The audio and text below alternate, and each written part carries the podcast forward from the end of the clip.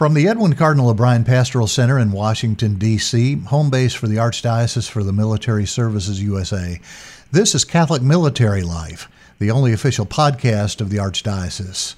I'm your moderator, Taylor Henry. And the topic for this edition is addiction among military personnel and veterans. And joining me by phone from uh, Long Island, New York, is Dr. Heather C. Robertson, Associate Professor of Counselor Education at St. John's University. She's the program coordinator for the Clinical Mental Health Counseling Program there. And Dr. Robertson, thank you so much for uh, joining us by telephone today. Thank you so much for asking me to be here. And I should add that you have a plethora of licenses and certifications in mental counseling, and you've done uh, You've done some research uh, focusing on substance abuse among the military and veterans. Just how big a problem is addiction in the U.S. military, and is it uh, is it any worse a problem in the military than it is in the population at large?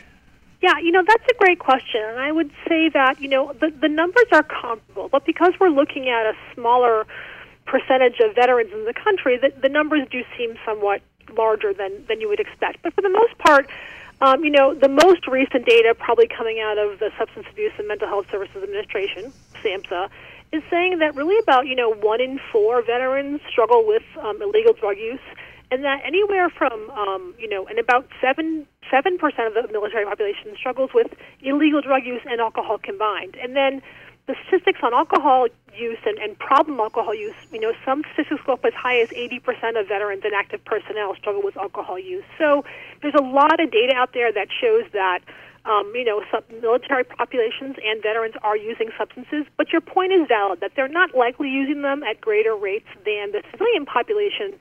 But we also know that with situations of post traumatic stress disorder, about one quarter of veterans who have PTSD also have a substance use disorder. So they're seeking uh, uh, help in the uh, in in the addiction they have, and they're they're turning to booze to uh, or you know illicit uh, drugs to uh, soothe their the pain they feel from post traumatic stress and other conditions that confront military personnel. Yeah, and there's a, that's one of the factors that are there, basically just dealing with the stress and the trauma and the stress and um, overcoming the trauma. But also, there's a lot of you know alcohol use in military culture. We know that sometimes that's a big part of the component and celebration of of being in the service. So sometimes even the traditions that are in place there lend themselves to using at least alcohol for celebratory measures and for traditional measures that could, for folks who have addiction disorders, really um, exacerbate the problem. Are there any obstacles for treatment? Uh, are there are is it more difficult for a member of the military to uh, get help than it is for someone out there in the general population? Yeah, I mean I, I, that's another great question as well. So um, I could I could say quite a few things about that, but feel free to keep me um, a little bit on the short end there. So you know, here's a few situations traditionally across our country, not just for veterans, but substance use and mental health disorders, there's a great deal of stigma attached to those diagnoses. So there's still a lot of stigma and shame. A lot of people still see substance use as a moral failing. So in general, the population in general is hesitant sometimes to seek help for substance use disorders because they're afraid of the judgment or the stigma that goes along with that.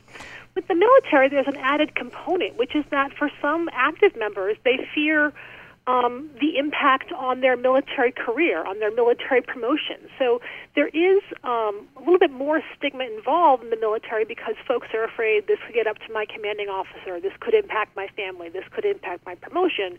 So we do have more concern about military populations being maybe what we call a lower help seeking population.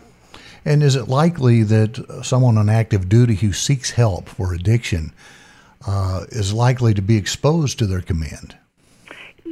That's a great question, and I will say that. Um, you know, for for many of the service members I've worked with, there is help available. There is help available to active duty military members and to veterans alike. The problem is, are you willing to seek it? And so, whether it could be detrimental to them or their career, you know, tends to vary on the severity of the issue. If there was a drinking and driving incident, that might have more impact than someone who says, "Hey, I need help." Um, so that it's going to depend on the extent of use and the way in which that use has impacted their you know their performance on on on base or within their command. So it, it could be that it could get up to their command if that's the level of the infraction, or it could be the person seeks help on their own through TRICARE or CHAMPUS or another mechanism. But there is services available to active duty military and veterans um, if they're willing to seek them. And I'm looking at a paper that you uh, wrote uh, three, four years ago called Spirituality, Substance Abuse, and the Military. And uh, how does spirituality uh, figure into recovery from addiction issues? You know, spirituality has a long history in substance use treatment. So, uh, if you're familiar with any of the 12 steps, so whether we're talking about Alcoholics Anonymous or Narcotics Anonymous or Gamblers Anonymous, even Overeaters Anonymous, there's there's a there's a long history of relying on spirituality and spirituality as the person defines it um, in those types of 12 step treatment plans. So traditionally, we use spirituality quite regularly in substance abuse counseling and in substance abuse work for a lot of reasons. Um, it's portable; you can take it anywhere. Uh, there's just a, a, a lot of data that shows that people who struggle with substance disorders can cope positively with that disorder by using spirituality. Are there any caveats to that? I noticed in the paper that uh, that you wrote that uh, some service men and women who don't bring to their counseling uh, a, a, belief in spirituality may not do as well. Is that true? Yeah, and that's that's a great point. I'm glad you brought that up again. You know, so what we'll say is this about spirituality: the, the data has shown that spirituality can be very helpful in recovery. It can also be helpful in overcoming trauma, which makes it appropriate for military. But it very much depends on how the individual views their spirituality. So let me explain that. If I'm an individual who sees my my God and my faith as a as a as a loving God, as a forgiving God, as as a kind and caring God, I'm more likely to see my spirituality as a positive coping strategy in my recovery. But if I'm somebody who views, you know, my faith as being punitive and harsh and and damning, then perhaps that person is less likely to get the same positive effects from their spirituality in their substance use treatment as someone who views their faith in a loving and forgiving way. And we hear it often, uh, but it you know bears repeating that in the military, uh, the chaplains are there. Uh, to help guide uh, their flock uh, to help when they need it, and uh, the, the, the chaplains are among the few officers that you can go to and, and share a problem like this with and it not get back to their command. How closely do uh, counselors, addiction counselors, work with the chaplains in the military to help folks who are addicted? I'm so glad you brought that up because you know your earlier question about you know will it get to their command. The, the probably the pastoral counseling individuals who work within the military are often that first line of defense because they know that a service member knows they can go to their pastor, they can go to their pastoral counselor, and they can speak freely. Um, so I think that they're they're an integral part, except that I don't know that the clinical professionals will often collaborate with the the clergy or the or the pastoral counselors because of that confidentiality, because of that um, inability to for that for that pastoral um, counselor to share what that client has shared with them in session. What should someone who is either a veteran, we haven't talked too much yet about veterans, but uh, well, let's first talk about that person who's on active duty. They feel like they have a substance abuse problem where where do they go?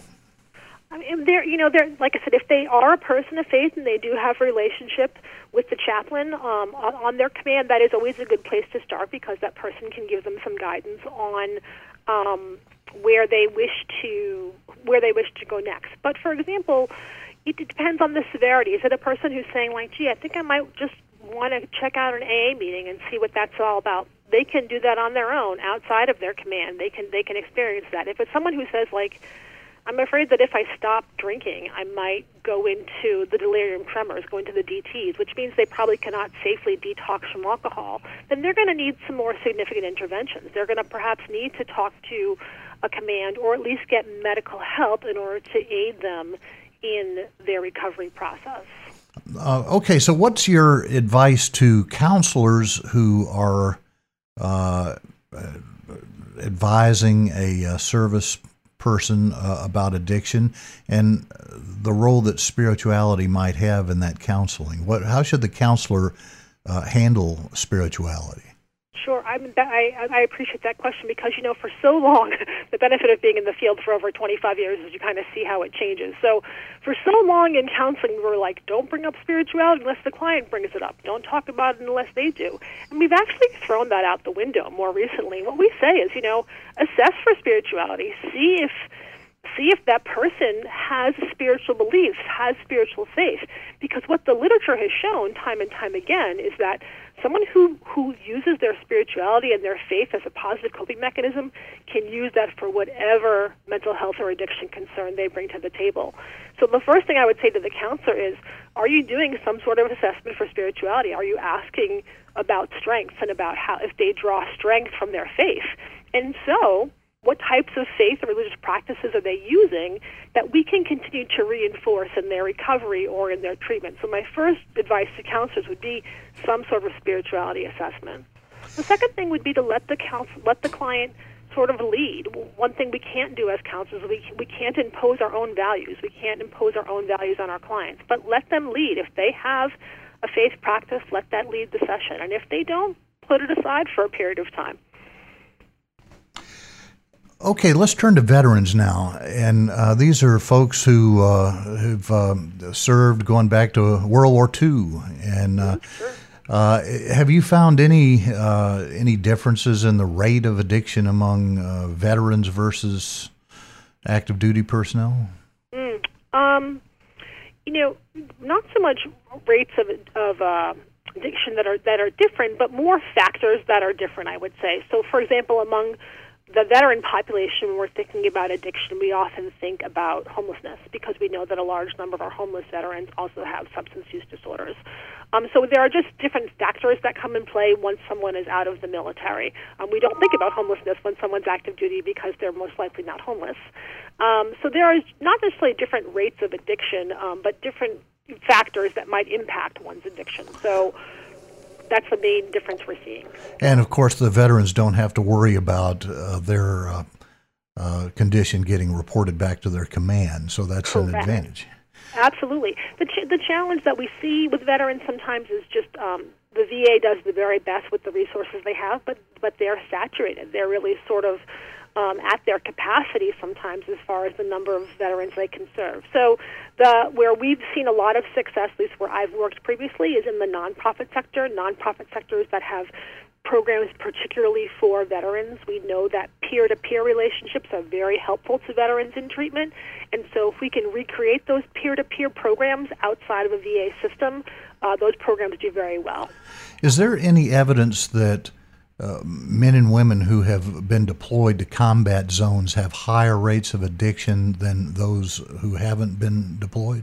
Yeah, there has been some research on that, that there's been higher rates of binge drinking and there's been higher rates of um, what we would call, we used to call back in the day alcohol abuse.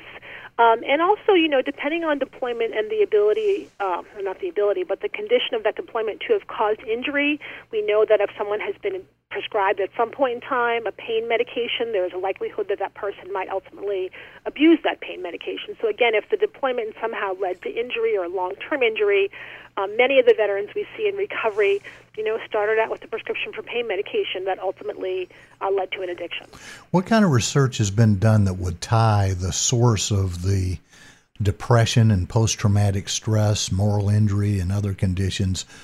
Uh, producing the alcoholism that we're talking about or uh, illicit drug use? It, it, it, is the addiction closely tied to the experiences they had? You know, I, w- I wish I could answer that with certainty, but I really, but I really can't because the other thing that I'm, I'm very cautious about in my research, and I want to make sure that I mention this to your listeners, is that you know, we, we run the risk sometimes if we follow the media too closely of painting the veteran population as a broken population, when in fact they're not. They're a very resilient, um, a very strong and adaptable population. That includes veterans and active duty family members and military. So we can't, we, you know, one of the risks out there is saying, oh, every veteran that deploys is going to come back with PTSD. Not true, actually. The number of, of rates of PTSD actually vary depending on what, what, what study you look at. Uh, we know that sometimes we misdiagnose PTSD as, as when it's really traumatic brain injury. So there's a lot of different factors at play, and I don't want to say you know, without the data to back it up, yes, it's the deployments and the trauma that cause the substance use disorder. Some folks may have had propensities towards substance use disorders coming into the military, even before they served.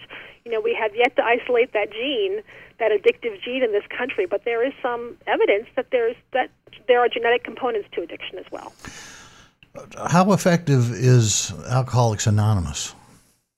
You know, there was just a study, I wish I had it up in front of me, that really shows that, again, AA and NA still tends to be some of the most effective um, long term recovery plans out there. And again, those, those programs are very heavily rooted in spirituality. They're very heavily rooted in faith. So I wish I put my, my finger on the article that just came out, but time and time again, we see when you look at longitudinal studies, um, that AA, NA, um, GA, OA, all those programs that, again, have a strong base in spirituality and faith tend to have the best outcomes for long term recovery. And you mentioned in your research paper, Spirituality, Substance Abuse in the Military, that there needs to be more longitudinal studies.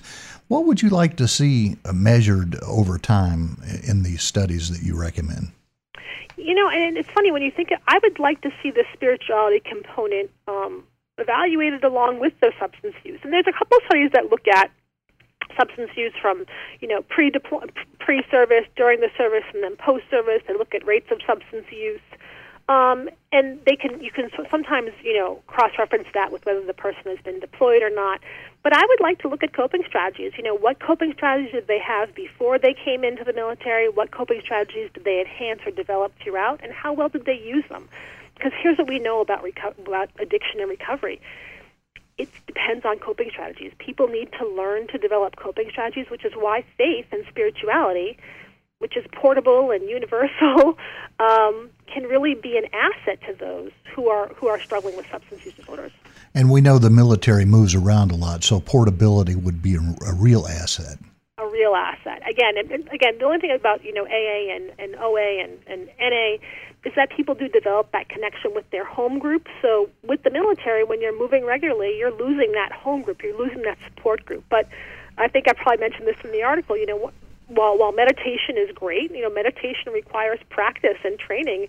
Prayer is is portable. You know, prayer is something you take with you no matter where you go, and you you pray in the way that that for you speaks to God or your higher power. So there's a lot of value in that. It's very interesting. It sounds like you're synthesizing two traditions of helping folks cope with mental illness. Of course, we've long had the religion uh, way of dealing with it, going back many, many, many centuries and in different cultures. Uh, and then the uh, not so old um, uh, therapeutic or, or counseling. Uh, faith and science, two different fields coming together in your views, what it sounds like to me. Yes, and I'll and I'll tell you how I got here. I got here because I watched my clients use it. I, I watched, and if you if you read the article you're referencing, a lot of those examples are, are you know obviously screened and, and washed out for confidentiality. But our clients for whom have shared their spirituality or shared their resistance to spirituality along their recovery process. And as I said in the paper, there's evidence that shows spirituality helps with substance use, and there's evidence that shows spirituality helps with with trauma and violence let's look at the intersection of those three veteran spirituality and substance use and see how we can maximize that for our clients' wellness. How does someone know that uh, one has an addiction problem aside from the obvious reasons, mm-hmm. DUI or getting into trouble uh, yeah. in some way? Uh, other than that, how would uh, is there a checklist, or can you re- recommend uh, how folks might determine? I wish I had a, a fail-proof way, but I don't because there are people who are still surprised. But you know, certain things you can look for, things like spending. Money spending is a big one. Where you know, are there dollars being spent that you don't know where? Um, and that doesn't just always mean illicit drugs. People think, oh, you know, money being spent means means heroin or cocaine. Not necessarily. It could be money spent at a bar on the way home that the person doesn't have anymore. Um, so, so spending can be a big issue. Obviously, changes in behavior and um, maybe giving up responsibilities that primarily one would engage in because of their substance use. So things like work or social time with children. When people are abandoning those tasks for their substance use or their drinking, those are indications that somebody could be dealing with a substance use disorder. And that's just the tip of the iceberg. Obviously, things like um, a, medical reaction I mentioned before, like delirium, tremors from withdrawing from alcohol. Those are more significant. But earlier signs are things like spending, giving up significant responsibilities. Um, and really just again sort of those changes in behavior where we're, we're stepping away from things we would traditionally do in our lives to engage in substance use have you found any difference among uh, age groups or gender in terms of uh, which ones uh, end up addicted to alcohol or some other substance? That's an interesting question. Um, I don't have the data for, for gender, but the newest data, I think the article you have actually is using maybe 2015 data, but the 2018 data that's coming out of SAMHSA again is showing that we've actually seen some decrease in alcohol and substance use among 18 to 25 year old veterans, but that we're really seeing no change among 25 and older. Um, kind of the past five years, we've seen a decrease among the 18 to 25 year olds, but we're still seeing a consistent pattern of use among 25 and over. Well, you had several case examples in your study. One uh, was an Air Force veteran in his late 30s who uh, had not received an honorable discharge. Yeah. Uh, and he had been on hallucinogens. He doesn't consider himself religious, but did consider himself spiritual. What's the difference? Yeah, that's a that's a, a wonderful question, and I think that's the, the sticking point for a lot of people who go, "Oh, I'm not religious," or "Oh, I, you know," I, I, they kind of turn their back to it. Well, we talk about spirituality. We talk about spirituality as the person defines it. So that client in particular, again, that case has been washed out. But he was someone who didn't consider himself religious. He didn't practice a particular faith, but he considered himself spiritual. So he believed that, you know, nature was part of his spiritual practice. He believed that keeping himself calm and not getting angry was part of his spiritual practices. He believed that when in the past he would rage against someone or, or use substances, that part of his faith practice now was, was being calm and being in balance. So really spirituality is just that it's that process, that journey of, of finding what makes you whole, that's the journey of what, what your purpose is. And for some folks that's religion and religious practice. But for some folks, it's just a sense of spirituality, well being, and belongingness that helps you define your purpose. And this particular individual managed to stay clean for over two years by participating in a 12 step program. Right, and that's the irony there about that client. Was think about that. Someone who says, I'm not religious, but really enjoyed a military specific 12 step program. That 12 step program was for veterans. And trust me, 12 step veterans, I mean, 12 step programs are pretty heavily rooted in spirituality. They're pretty heavily rooted in some sort of faith. But for that client, even though he didn't consider himself religious, he really found value in that in those spiritual beliefs about sort of oneness with himself and oneness with the world around him.